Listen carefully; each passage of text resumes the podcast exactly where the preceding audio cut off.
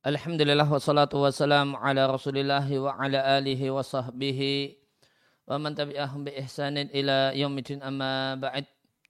Kaum muslimin dan muslimah rahimani wa rahimakumullah kembali kita lanjutkan membaca dan mentelaah ya, asratu asbab din sirahis sadri karya Syekh Abdul Razak Ibn Abdul Muhsin Al-Abad Al-Badar Hafidhahumullahu Ta'ala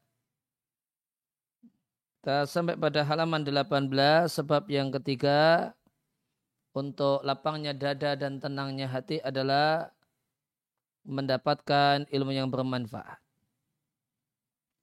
Fakullama maka setiap kali bertambahlah tahsilul abdi minal ilmi syar'i seorang hamba mendapatkan ilmu syar'i yang berasal dari kitabullah azza wa jalla dan sunnah nabinya sallallahu alaihi wasallam niscaya akan bertambah kelapangan dadanya dan bertambahlah kebaiknya keadaannya. Ilmu ilmu itu fihi isinya adalah memuliakan seorang hamba, membahagiakannya dan menjadikannya orang yang beruntung di dunia dan di akhiratnya. Ilmu adalah cahaya, wadiyaun dan cahaya bagi jalan seorang hamba. Sebagaimana firman Allah Ta'ala, Yarfa'illahu alladhina amanu minkum. Niscaya Allah akan tinggikan orang-orang yang beriman di antara kalian. Walladhina utul ilma. Dan orang-orang yang diberi ilmu, darajat, beberapa derajat. Wahwa dan ilmu ma'adhalika di samping hal itu kemuliaan, keberuntungan, cahaya. Ilmu adalah jannatun. Ilmu adalah uh, taman yang seorang penuntut ilmu hidup di dalamnya. Ilmu adalah raudatun, muzhiratun, adalah satu kebun yang memiliki banyak bunga, wabustanun dan kebun yang muthmirun, yang memiliki yang berbu, yang berbuah ya jitu fihi seorang penuntut ilmu akan menjumpai di kebun ini kebahagiaannya, kenyamanannya, rehatnya dan kebahagiaannya. Dia akan dia akan petik di kebun ini berbagai macam buah yang enak dan berbagai macam dan beraneka ragam bunga. Oleh karena itu kita jumpai sejumlah ulama menamai buku karya mereka dalam ilmu syariat bima ya'taqidunahu dengan nama yang dengan kandungan nama yang mereka yakini yang menjadi sifat dari ilmu agama. Maka ada yang ngasih nama Raudatul Ukola, taman bagi orang-orang yang berakal. Karya Ibnu Hibban Al-Busti.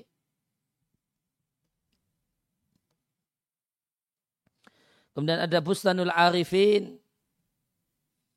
Karya An-Nawawi. Demikian juga ada Riyadus Salihin. Bustan kebun bagi orang-orang yang mengenal mengenal Allah. Kemudian Riyadus Salihin, taman bagi orang-orang yang saleh. Kemudian ada Aradul Basim, taman yang basim,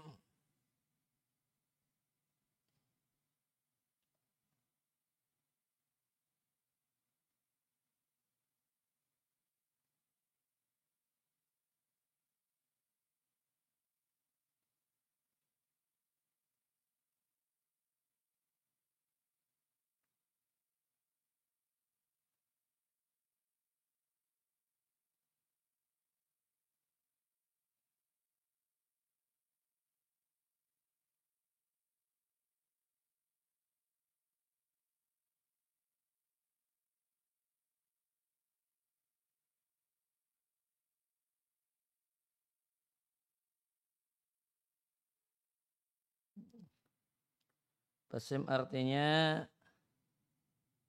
Basim untuk wajah artinya wajah yang ceria.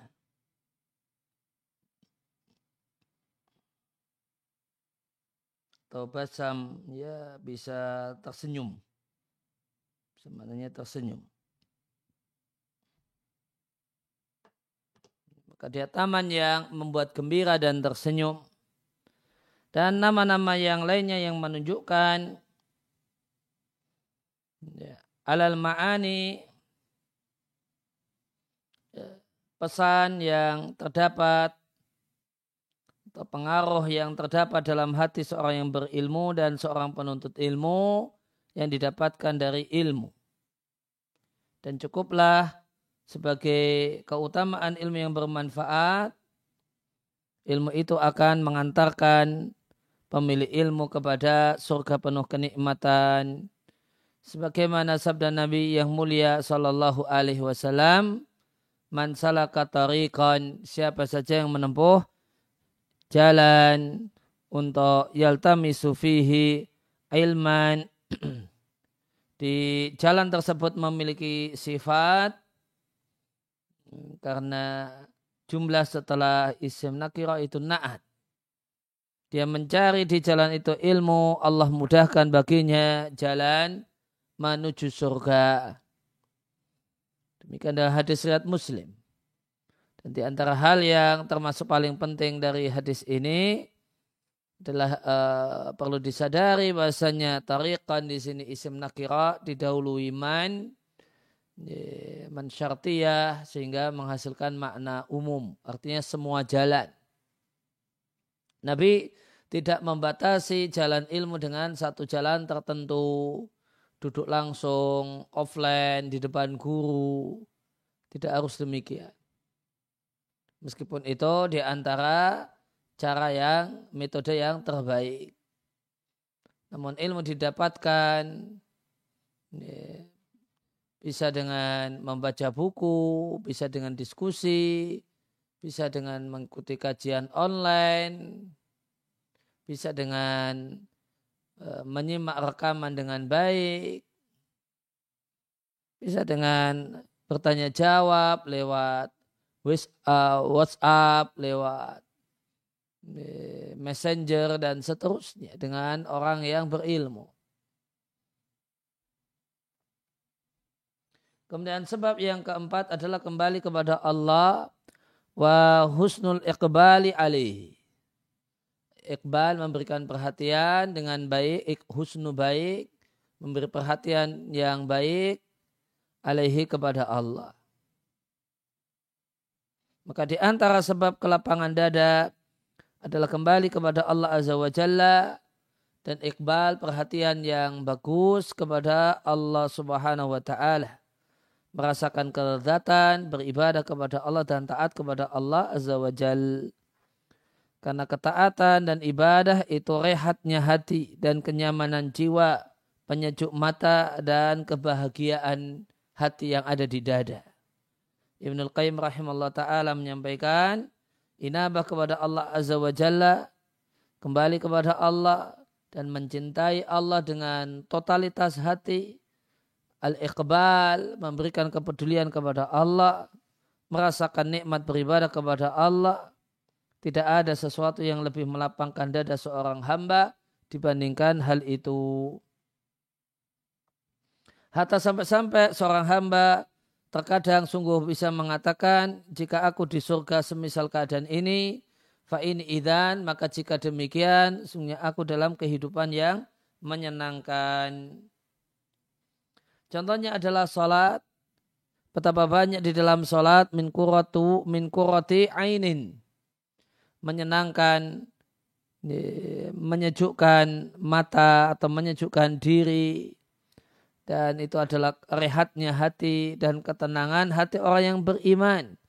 Sampai-sampai Nabi kita Shallallahu Alaihi Wasallam menyampaikan atau mengatakan kepada Bilal ketika ingin meminta Bilal untuk uh, mengumandangkan ikomah. Kum ya Bilalu fa'arihna bisolati berdirilah wahai Bilal kumandangkanlah iqamah istirahatkan kami dengan salat. Berikanlah rehat hati kami dengan mengerjakan salat. Demikian dalam hadis yang diatkan oleh Abu Dawud. Dan di hadis yang lain yang dikeluarkan oleh An-Nasai di Al-Mustaba, Nabi mengatakan, Ju'ilat qurratu aini fi salati. Dijadikanlah kesejukan diriku dan hatiku dalam sholat. Ibn Qayyim rahimahullah ta'ala ketika beliau yu'addid. Yu'addid itu menyebutkan satu persatu. A'mal al-abrari, amal orang-orang yang bertakwa Kata Ibn Al-Qayyim, eh, awal pertama kali orang yang bertakwa itu bangun dari tidurnya, maka yang terbetik di dalam hatinya adalah al-qiyamu ilal wudu'i. Bangun untuk berwudu dan sholat sebagaimana yang Allah perintahkan. Dan jika dia telah eh, melaksanakan kewajiban waktu pagi, yaitu sholat subuh, dia sibuk membaca Al-Quran dan berzikir di antaranya zikir pagi. Hina ilahini tatlu usyamsu sampai matahari terbit. Kemudian sholat duha dua rakaat yang disebut dengan sholat suruk atau sholat israq.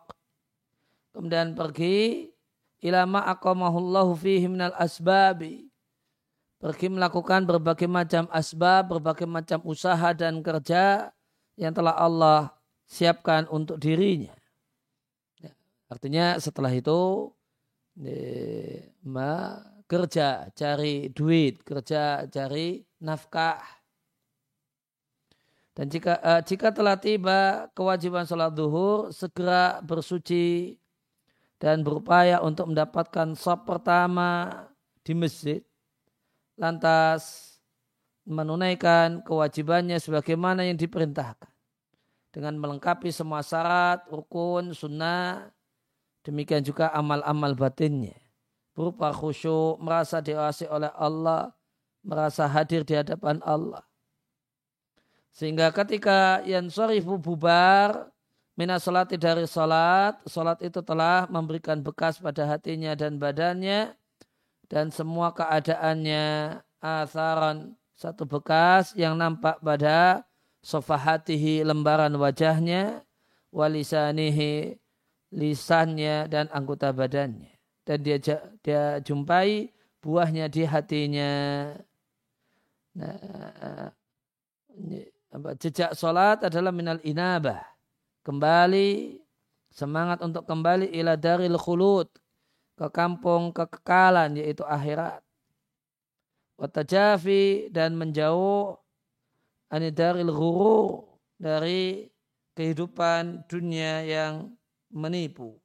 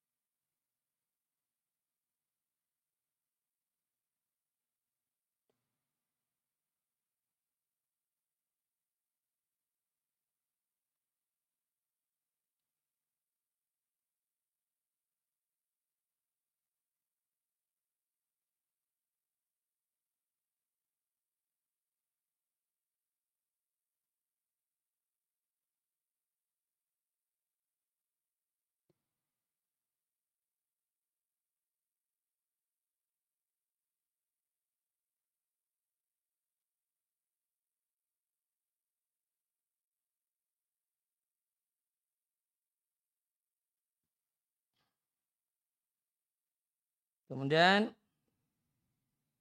eh, dan sedikitnya takalub, takalub al-hirs ala syai.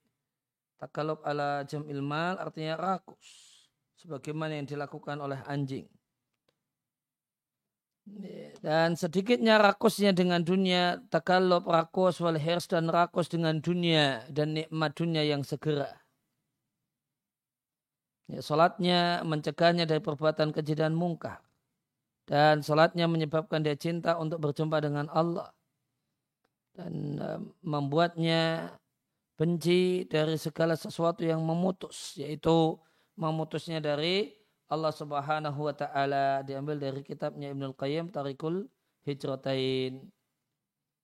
Kemudian kiat yang kelima adalah senantiasa berzikir mengingat Allah Azza wa Jalla. Maka terus uh, ketika seorang hamba terus menerus berzikir mengingat Allah itu adalah maka terus menerus berzikir mengingat Allah adalah min a'zamil asbabi sebab yang paling penting untuk mendapatkan ketenangan hati dan kenyamanan, kenyamanan jiwa. Hilangnya alham wal gham, galau dan kegelisahan atau keresahan. Bahkan tidaklah kesusahan yaitu tuksyafu dihilangkan. Wala tazulu syiddatun dan kesulitan tidaklah hilang kecuali dengan mengingat Allah. Wa sadqil iltija'i ilaihi. Dan ketulusan dalam mengadu kepada Allah.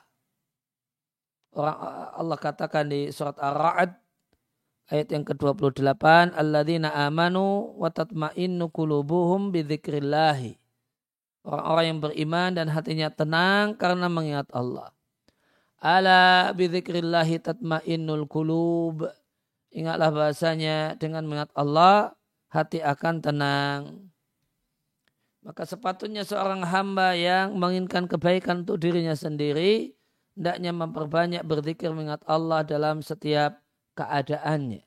Sebagaimana firman Allah Ta'ala, Ya ayyalladzina amanu dzkurullaha dzikran katsira. Wahai orang-orang yang beriman, ingatlah Allah dengan ya, banyak, betul-betul banyak mengingat Allah. Dan bertasbihlah memuji Allah bukrota wa asila di waktu pagi dan sore.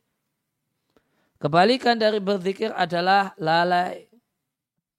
Dan lalai adalah kegelapan yang takunu fil qalbi yang terletak di hati wawahsyatun dan ketidaknyamanan yang takunu fi sadri yang ada di dada dan kesusahan dalam penghidupan. Oleh karena itu Nabi Shallallahu Alaihi Wasallam menyampaikan permisalan orang yang mengingat Allah dan orang yang tidak mengingat Allah adalah gambarannya seperti orang yang hidup dengan orang yang mati ya, diriatkan oleh Al-Bukhari dan Muslim dan ini redaksi Bukhari. Fadzikru maka berzikir adalah ya, penyejuk hati orang yang berzikir dan kenyamanan hatinya dan pahala yang banyak dan berlipat-lipat yang akan dia jumpai pada hari kiamat. Fihi dalam berzikir terdapat berbagai macam manfaat yang terpuji berbagai macam manfaat yang berbilang yang kembali kepada seorang hamba di dunia dan di akhir. Wa ammal ghaflatu adapun orang adapun kelalaian maka itu adalah ketidaknyamanan di dada dan itu itu dan itu adalah hal yang lalai itu istijlab mendatangkan lil humum berbagai macam kegalauan wal humum dan berbagai macam kecemasan. Ibnu Qayyim di mukadimah kitabnya Wabilus Sayyib merinci manfaat-manfaat zikir. Wadakara beliau menyebutkan bahasanya zikir itu memiliki 100 manfaat. Setelah itu beliau sebutkan satu persatu lebih dari 70 manfaat dari berzikir. Dan berzikir mengingat Allah adalah amal yang sebaik-baik amal yang surilat bil al awqat amal untuk menyibukkan waktu wasurifat fil anfas. Dan napas itu dihabiskan untuknya. Dan umdiyat fihi saat dan berjam-jam itu berlalu di dalamnya. Ya, maka amal yang terbaik untuk ya, menyibukkan waktu, melewatkan jam demi jam, dan untuk melewatkan napas demi napas adalah berzikir mengingat Allah. Dengan berzikir mengingat Allah, hati orang yang beriman itu tenang, jiwanya tenang, dan semakin besar yakinnya dan bertambah imannya. Wahwa dan zikir adalah tanda kebahagiaan dan jalan keberuntungan di dunia dan di akhir. Bahkan semua kebaikan dan kebahagiaan, kenyamanan dan kenyamanan, dan ketenangan di dunia dan di akhirat itu mutawakifun, tergantung. Ini tergantung dengan alat tahqiqi zikrillahi betul-betul berzikir mengingat Allah ataukah tidak. Dan berzikir adalah nyawanya hati dan kehidup, sebab kehidupannya. Sebab berkembang dan kuatnya hati. Wa alaihi dan dampak dari zikir adalah pahala yang besar. Kebaikan yang luas. Di dunia dan di akhirat yang tidak ada yang bisa menghitungnya kecuali Allah Azza wa Jalla. Walidha oleh karena itu Qala Allah Azza wa Jalla li nabihi sallallahu alaihi wasallam Allah Azza wa Jalla berfirman kepada nabinya sallallahu alaihi wasallam Walaqad na'lamu annaka yadiku sadruka bima yakulun Sungguh kami mengetahui bahwasanya dadamu itu sempit karena apa yang mereka katakan. Fasabbi bihamdi rabbika wa kum minas sajidin. Maka bertasbihlah memuji Rabbmu dan jadilah engkau termasuk orang-orang yang bersujud. Kalau al-alamatu kalau di sini jelas harokatnya as-sa'di. Maka Ibnu Sa'di atau as-Sa'di mengatakan maknanya akthir min zikrillahi perbanyaklah berzikir mengat Allah bertasbih, bertahmid, dan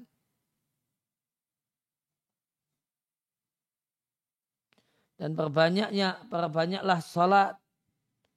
Fa inna dzalika itu semua melapangkan dada dan melapangkannya dan membantumu li umurin li umurika untuk terwujudnya segala urusan-urusanmu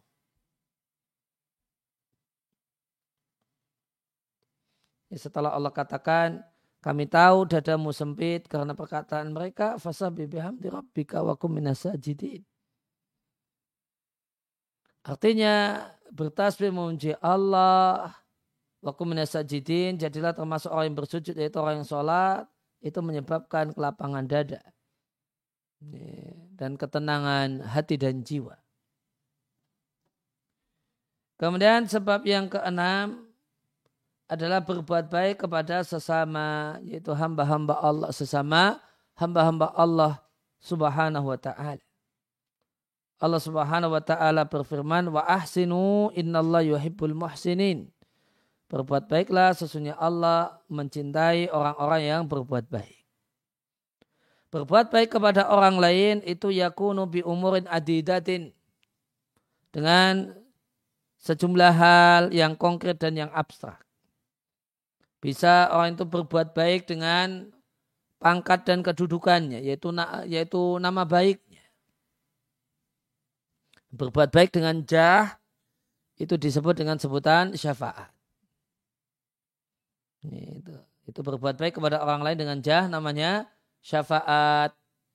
Anu syafaat itu ada syafaat yang terpuji, yang berpahala.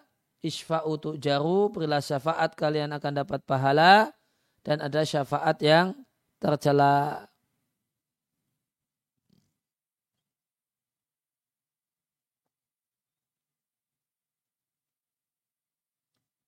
Maka dengan dengan kedudukannya dia ada seorang yang karena kedudukannya yang dan jabatannya seorang menolong misalnya orang miskin yang tidak yang kesulitan kalau pakai prosedural kesulitan untuk mendapatkan tempat ya, bed di rumah sakit misalnya. Ya, nunggu antrian dia tidak dapat. Ya, akhirnya karena ditolong oleh seorang yang punya kedudukan, misalnya seorang gubernur. Ya, ini tolong ini ini uh, apa, saudara saya ini tolong diupayakan untuk bisa segera mendapatkan bed di rumah sakit misalnya. dengan catatan tanpa mendolimi orang yang lebih berhak, akhirnya orang miskin ini bisa dapat bed untuk opnam di rumah sakit di kala pandemi di mana ada waktu-waktu dimakan sulitnya untuk bisa mendapatkannya. Kayak, eh, bantuan dari seorang yang punya jabatan ini namanya syafaat. Ini menolong orang dengan uh, dengan pangkat, kedudukan, dan nama baik yang dimiliki. Bisa menolong orang lain itu bilmal dengan harta, dengan bersedekah, dengan menghutanginya. Yang ketiga bisa dengan saran, dengan ide-ide. Dan bentuk-bentuk bantuan-bantuan yang lainnya. Seorang hamba yang berbuat baik kepada sesama hamba Allah, maka Allah akan berikan balasan berupa kelapangan dadanya dan kemudahan urusannya. Dan baiknya kesudahannya wa ma'alihi dan kesudahannya. Nabi Shallallahu Alaihi Wasallam bersabda, siapa yang menghilangkan dari seorang mukmin salah satu kesusahan dunia, Allah akan hilangkan darinya salah satu kesusahan pada hari kiamat. Barang siapa yang memberikan kemudahan kepada orang yang kesulitan, kesulitan keuangan dan kemudahan dalam masalah pembayaran utang, maka Allah akan berikan padanya kemudahan di dunia dan di akhirat. Barang siapa yang menutupi kejelekan seorang muslim, Allah akan tutupi kejelekannya di dunia dan di akhirat. Dan Allah itu senantiasa menolong hambanya selama hambanya, selama hamba tersebut menolong saudaranya diatkan oleh muslim. Fanaf unnas maka bermanfaat bisa memberi manfaat, menebar manfaat bagi orang lain, membantu orang lain. Wal wukuh ma'ahum fi hajatihim. Kalau terjemah latar ulaknya berdiri bersama mereka dalam kebutuhan mereka. Artinya maksudnya adalah membantu kebutuhan mereka. Dada di antara sebab penting untuk lapangnya dada. Sedangkan orang yang pelit untuk berbuat baik kepada orang lain, pelit fi ata'ihi dalam berbagi, dalam pelit untuk ata'ihi berbagi atau memberi, wa ma'rufihi dan berbuat baik, fa inna yakunu min ajaqin nasi sadra maka dia menjadi bagian dari orang yang paling sempit dadanya. Yang paling banyak ya, haman, keresahannya dan kegalauannya. Dan orang yang paling susah kehidupannya. Terdapat dalam Bukhari dan Sahih Muslim bahasanya Nabi kita yang mulia Sallallahu Alaihi Wasallam membuat permisalan yang sangat berkesan. Nabi mengatakan, permisalan dan gambaran orang yang pelit dengan orang yang senang berinfak, senang berbagi dan menolong orang lain seperti dua orang. Yang keduanya memakai jubah dari besi sampai ke buah dadanya. Atau ila tarqihima sampai ke lehernya. Adapun orang yang berinfak, orang yang peduli, dan orang yang suka berbagi maka tidaklah dia berinfak kecuali melebar ai wafarat sabarat uh, lapang atau wafarat ala jildihi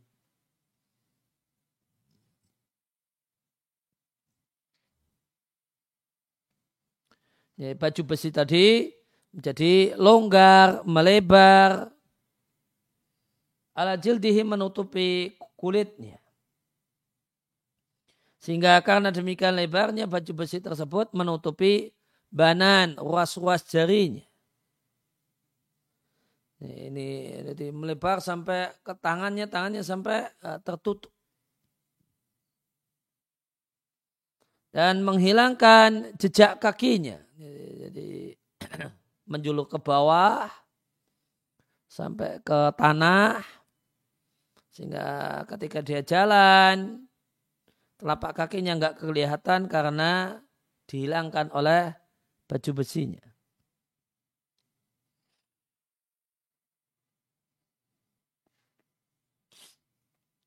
Sedangkan orang yang pelit, tidaklah dia ingin untuk menginfakkan sesuatu kecuali setiap cincin baju besi itu nempel di tempatnya. Maka orangnya berusaha untuk melebarkan baju besinya, namun baju besinya tidak melebar dan menjadi lapang. Demikian adalah hadis yang diatkan Bukhari dan Muslim. Maka Nabi Shallallahu Alaihi Wasallam membuat permisalan orang yang berinfak dan orang yang pelit dengan dua orang yang memakai dirak baju besi, baju perang terbuat dari besi. Yang keduanya tidak melindungi diri dengannya. Ya, baju besi ini pada asalnya uh, menutupi ya, atau min berarti min jadi cuma menutupi dada. Uh, jadi baju besinya tidak uh, tidak memanjang. Ya, tadi juga di hadisnya min sudah uh, sudiyihima. Ya, baju besi tersebut menutupi daerah bagian badan sejak uh, tempat buah dada sampai turku turkuwa. Turkuwa adalah uh, dada bagian atas di dekat leher, berbatasan dengan leher. Nah orang yang berinfak semakin bertambah dia berbuat baik kepada orang lain, bersedekah kepada orang-orang yang membutuhkan, maka jubah dari pakaian dari besi tersebut sabarat melebar. Wazada dan bertambahlah cincin-cincin besi padanya. Bertambah di sini maksudnya ita saat wa kaburot melebar dan makin besar. Sehingga yang semula cuma nutupi dada karena buah dada sampai leher. Itu karena melebar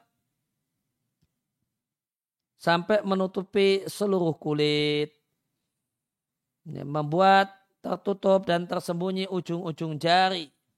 Dan ini makna sabda Nabi sampai menyembunyikan ruas-ruas jarinya.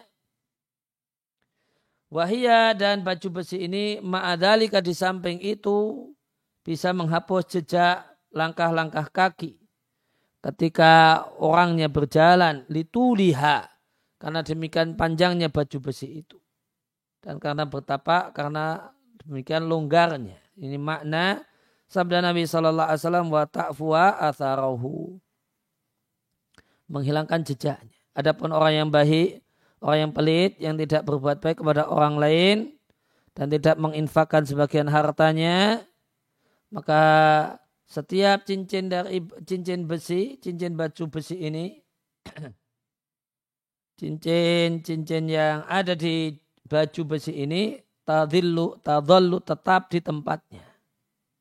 Mahma betapapun orangnya ingin melebarkan baju besi untuk melindungi badannya, dia tidak mampu untuk melakukan hal itu. Maka ini adalah gambaran yang demikian berkesan menjelaskan pengaruh peduli, ya, empati, sehingga berinfak. Jadi, ya, demikian juga pengaruh dari pelit untuk keadaan hamba dan agamanya. Maka berinfak, wal dan Berbagi dan berbuat baik adalah sebab kelapangan rizki, ketenangan hati, kenyamanan hati.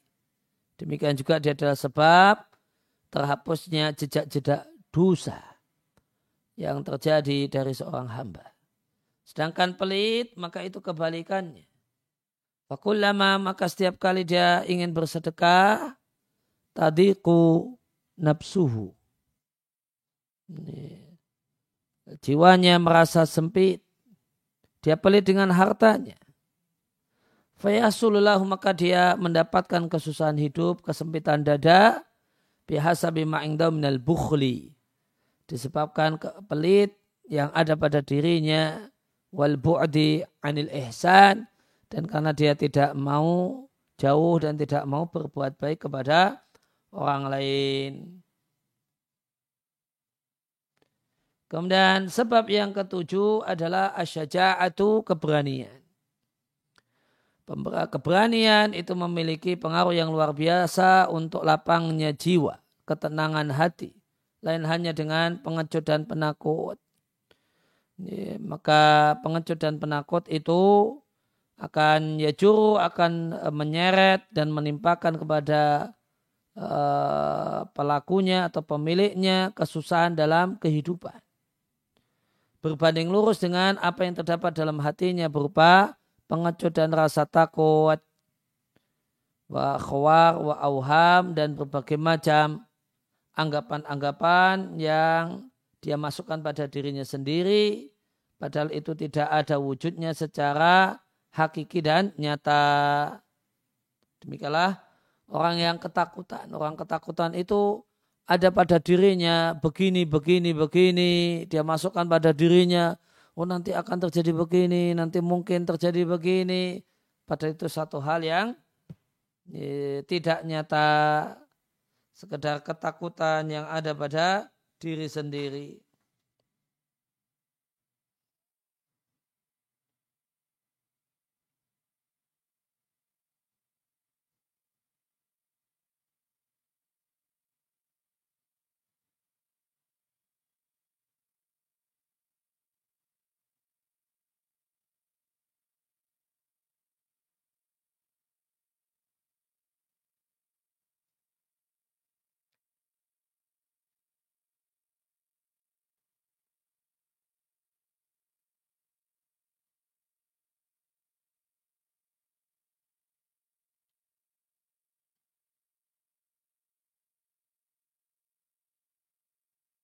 Khawar maknanya adha'fu. Kelemahan.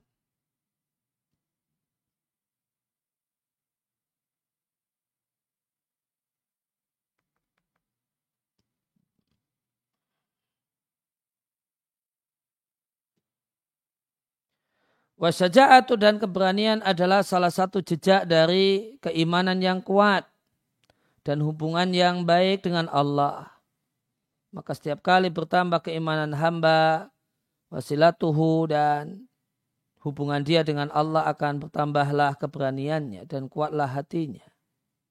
Watarattabat ala dalika dan dampak dari hal tersebut adalah kebahagiaannya dan kelapangan dadanya. Allah Ta'ala berfirman, Innama dhalikum syaitan itu adalah setan yang menakut-nakuti para kekasihnya. Fala takhafuhum makhafuni Janganlah kalian takut kepada mereka setan, namun takutlah kepada aku jika kalian betul-betul beriman.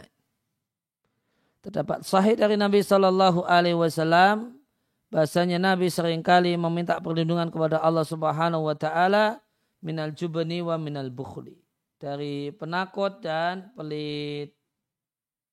Karena dua perkara ini jika terkumpul dalam hati maka dia akan memberikan pengaruh pada hati berupa kesempitan, kesempitan dan kesusahan, taktiron baliron, pengaruh yang luar biasa.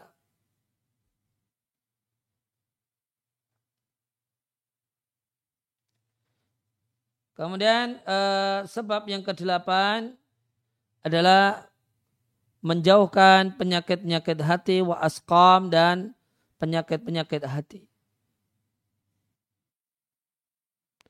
Fa'adawatul kulubi maka penyakit hati, wa penyakit hati, dan ruwail, gangguan-gangguan hati, itu demikian banyak. Hati itu bisa sakit sebagaimana badan itu sakit.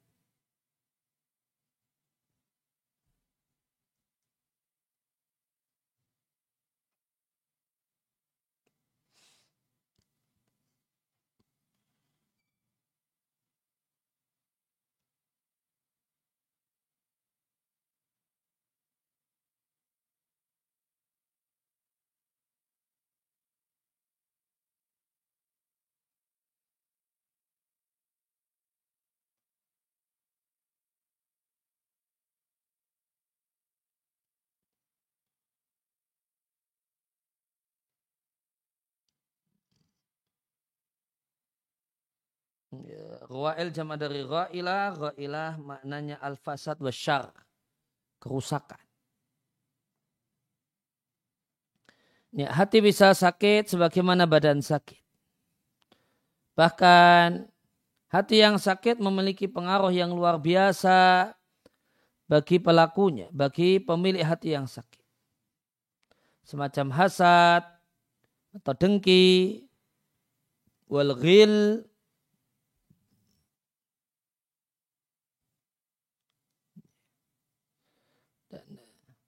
ganjalan hati, wal hiqat dan dendam, dan berbagai macam penyakit hati yang lainnya.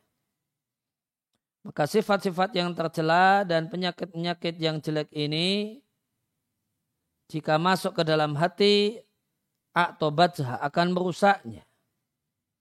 Jika sampai ke dalam dada akan membuatnya gelap. Dan dampak darinya adalah sempitnya dada orangnya dan kesusahan keadaannya jeleknya dampak dan kesudahannya. Wa amaman salima min hadil amradi. Adapun orang yang selamat dari penyakit-penyakit ini, hatinya penuh dengan kebalikannya, semacam amanah, wal wafa, setia dengan perjanjian dan janji, uh, jujur, wal ithar, mengutamakan orang lain, maka sifat-sifat ini akan tanakisu tercermin. Ya, tanakis itu tercermin.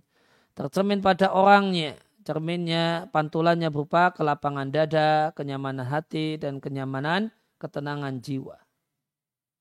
Syekhul Islam Taimiyah rahimahullah ta'ala di kitabnya Amradul Qulub Basyifa'uha mengatakan Al-Quran adalah kesembuhan bagi penyakit yang ada di dada.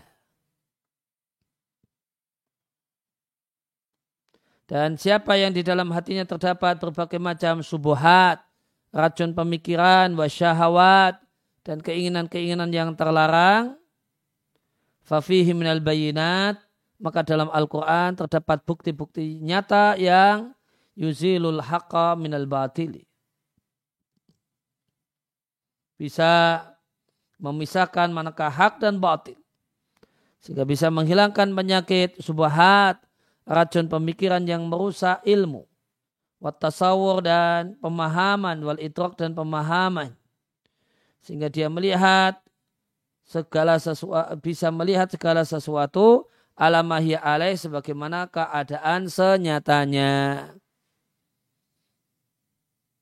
Yeah.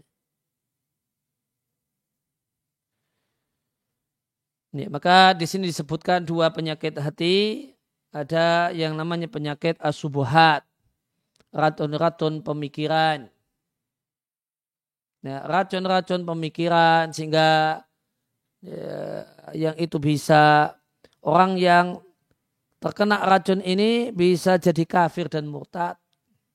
Menganggap semua agama sama, semua pemeluk agama akan masuk surga dan bisa menyebabkan dia masuk ke dalam aliran dan paham sesat sehingga mengkafirkan misalnya mengkafirkan orang-orang yang ada di luar kelompoknya atau menganggap bahasanya ya, dosa besar itu membatalkan iman dan yang lainnya.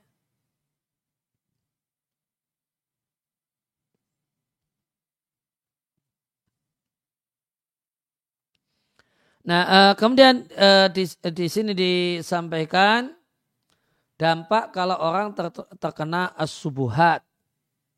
Itu adalah rusaknya ilmu dan persepsi serta pemahaman.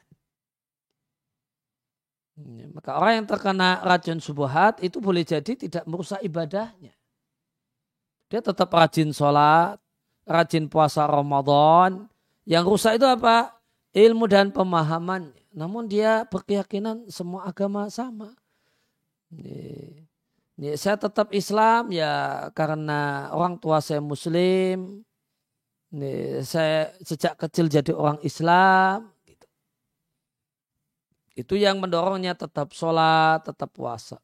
Namun apakah kemudian Islam yang saya pegangi ini jalan uh, surga satu-satunya? Oh tidak. Gitu katanya. Yang penting orang itu apa pun agamanya asalkan soleh dalam agamanya masing-masing dia akan masuk surga Allah di akhirat nanti. Nah, ini ini orang yang terkena penyakit asyubuhat. Yang rusak apa? Pemikirannya, akidahnya, keyakinannya, ilmunya, pemahamannya. Kalau perbuatannya, ibadahnya boleh jadi tidak rusak. Nah, obatnya itu ada di Al-Quran kalau mau berobat. Ya, apa uh, apa bagian dari Al-Quran yang cocok untuk menjadi obatnya adalah al-bayinat, bukti-bukti nyata. Ya, dalil-dalil yang gamblang yang menunjukkan bahasanya misalnya dalam kasus, contoh kasus tadi Islam adalah satu-satunya jalan keselamatan.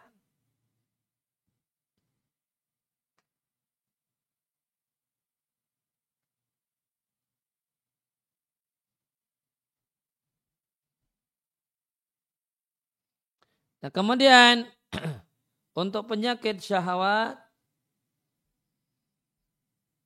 Wafih dalam Al-Quran terdapat hikmah, nasihat yang baik, berupa tarhib, motivasi, watarhib dan nakut-nakuti, dan berbagai macam kisah yang terdapat dalam kisah tersebut pelajaran yang menyebabkan baiknya hati. Fayrobul qalbu hati lantas berminat untuk melakukan semua hal yang manfaat dan tidak menyukai semua yang berbahaya. Sehingga tetaplah hati itu mencintai rosyad, mencintai kebaikan dan membenci kesesatan. Setelah dulunya menginginkan kesesatan dan membenci eh, kebaikan dan hidayah. Maka Al-Quran itu menghilangkan penyakit-penyakit yang al-mujibah lil iradatil, lil iradatil fasidah yang menyebabkan memiliki keinginan-keinginan yang rusak sehingga hati menjadi baik sehingga baiklah keinginan-keinginannya kembali kepada fitrah yang seorang hamba ditetapkan padanya sebagaimana badan itu kembali dalam kondisi normalnya wa uh, yaqtadi al-qalbu dan hati mendapatkan asupan berupa iman dan Al-Quran yang yang mensucikannya dan menguatkannya. Sebagaimana badan mendapatkan asupan dengan hal-hal yang mengembangkannya dan yukawimuhu meluruskannya. Karena berkembangnya hati itu seperti berkembangnya badan. Kemudian di paragraf ini dijelaskan tentang penyakit hati yang kedua yaitu penyakit asyahawat. Penyakit syahwat itu merusak keinginan. Sehingga ingin mencuri, ingin berzina, ingin homo, ingin uh, korupsi, itu penyakit asyahawat. Kalau orang yang terkena penyakit syahwat itu ada pada dirinya al-iradat al-fasidah keinginan-keinginan yang rusak. Keinginan-keinginan yang rusak. Nah kalau orang itu keinginannya rusak gimana? Muridan lil ghai, muberidan li rosyad. Dia itu menginginkan al-ghai, kejelekan dan keburukan, ingin mencuri, ingin homo, ingin berzina, ingin merampok, ingin membunuh. Muberidan li rosyad. Dan dia membenci petunjuk, membenci kebaikan. Ya, maka ini maka penyakit syahwat itu umumnya merusak ya, merusak amal. Ya, dia merusak amal karena dia benci dengan kebaikan. Dia, dia merusak ibadah, ibadahnya kacau. Ya, karena penyakit syahwat, malas sholat, malas puasa. Gitu. Karena dia benci arosyad. Dia benci kebaikan. Nah obatnya juga ada di Al-Quran. Obat di Al-Quran untuk penyakit syahwat adalah hikmah wa maidatil hasana bitarhib wa tarhib. Nasihat yang baik yang Allah sampaikan di Al-Quran. Kemudian maidatil hasanah yang isinya adalah tarhib.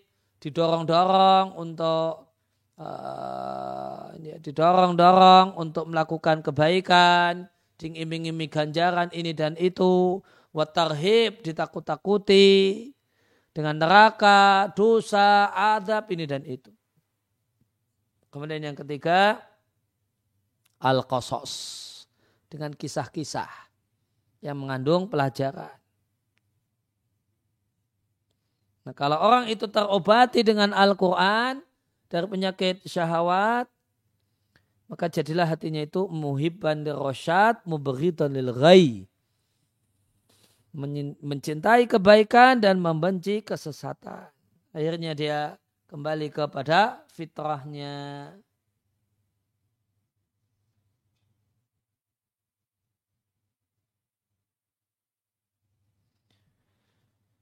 Kemudian wa zakatu fil zakat dalam bahasa Arab artinya berkembang dan bertambah baik. Zakat syai'u artinya berkembang fi dalam kebaikan. Dan hati itu yahtaju perlu ayat tarobba terdidik sehingga berkembang dan bertambah. Sehingga sempurna dan baik.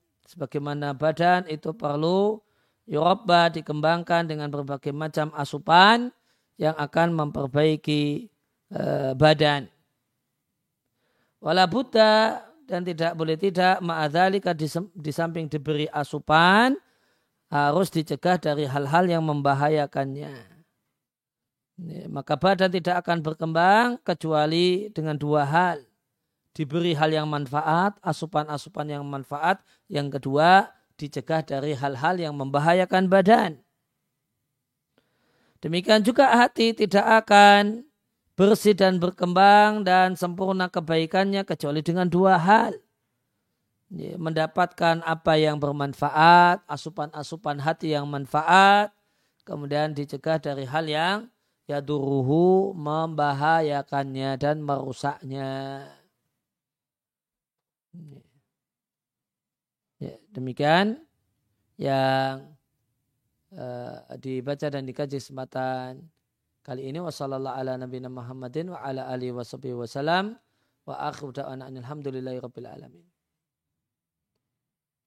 Ada pertanyaan? Tidak ada. Ya, terkait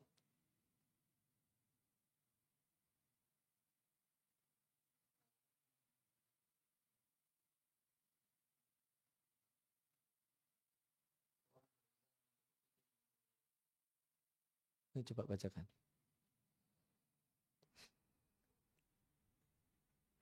Bismillah. Assalamualaikum warahmatullahi wabarakatuh. Waalaikumsalam warahmatullahi wabarakatuh.